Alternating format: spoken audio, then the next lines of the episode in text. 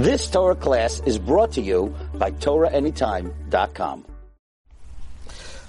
Okay, we're continuing on the ladder of growth. Today eh, we are going to discuss the, no, the ninth midah. On the ninth day of Sfirat Omer, a person should work on the midah of Tahara, purity.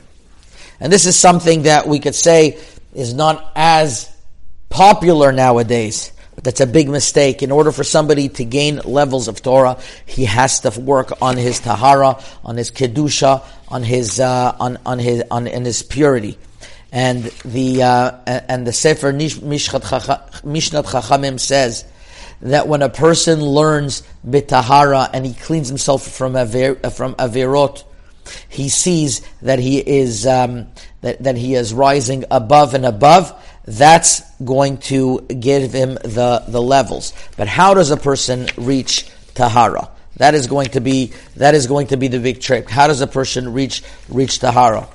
So in the Yalkut Me'am Loez, he brings that the level of tahara a person has to make sure that his mind is clear from Hirhurim Raim, not to think about bad thoughts. And the way to do that, we all know there's many, many different, uh, many different itzot and svarim to talk about it, but there's no other way than to immerse himself fully in Torah. And somebody who learns Torah tahara, the tahara is going to purify himself. Like it says, just like water is matara, the person from Tuma, like it says, Zarak de taharim, so too the Torah is matahara a person practically speaking, not only does a person have to make sure that he stays away from Hirhurim Raim, but on a very practical level, a person should keep his body clean. That means that if he knows that he is, uh, his hands are dirty and he is dirty, so he's not really able to learn. Part of Tahara, says the Pele Yoetz in Erech Tahara, is that he should be metahir his hands and he should wash them before limud and before tefillah and he should uh, he should be careful that even though it's going to cost him a little bit of time making sure that he is clean, that is going to bring him that is going to bring him to tahara. There's uh, actually a story uh, that the Chazon Ish came into a class of a Talmud Torah in Bnei Brak to give them a uh, to, to, give them a, a bechina to give them a test.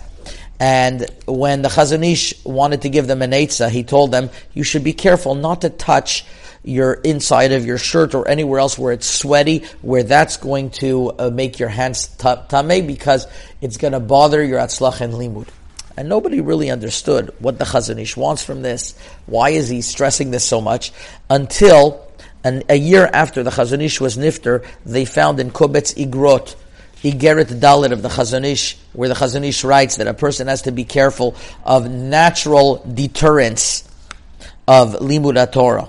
And one of them is that when a person is not careful, in what's written in Shulchan Aruch Orach Chaim Siman Dalid, that he should have uh, his hands clean, that is going to that is going to bother his learning. And this is tahara that brings him a kedusha, making sure that his hands are that, that his hands are clean and that he is clean in order to be able to learn Torah. So, in order for somebody to reach the levels of Torah, it's not enough just the knowledge. It's it's it's approaching it in a way of reverence, as we spoke about in the past, but in a, in in also in a practical sense of tahara, which means not only not thinking uh, thoughts that he shouldn't be thinking during limud, but as well making sure that his body is clean as well. Chazaku Baruch. You've just experienced another Torah class brought to you by TorahAnytime.com.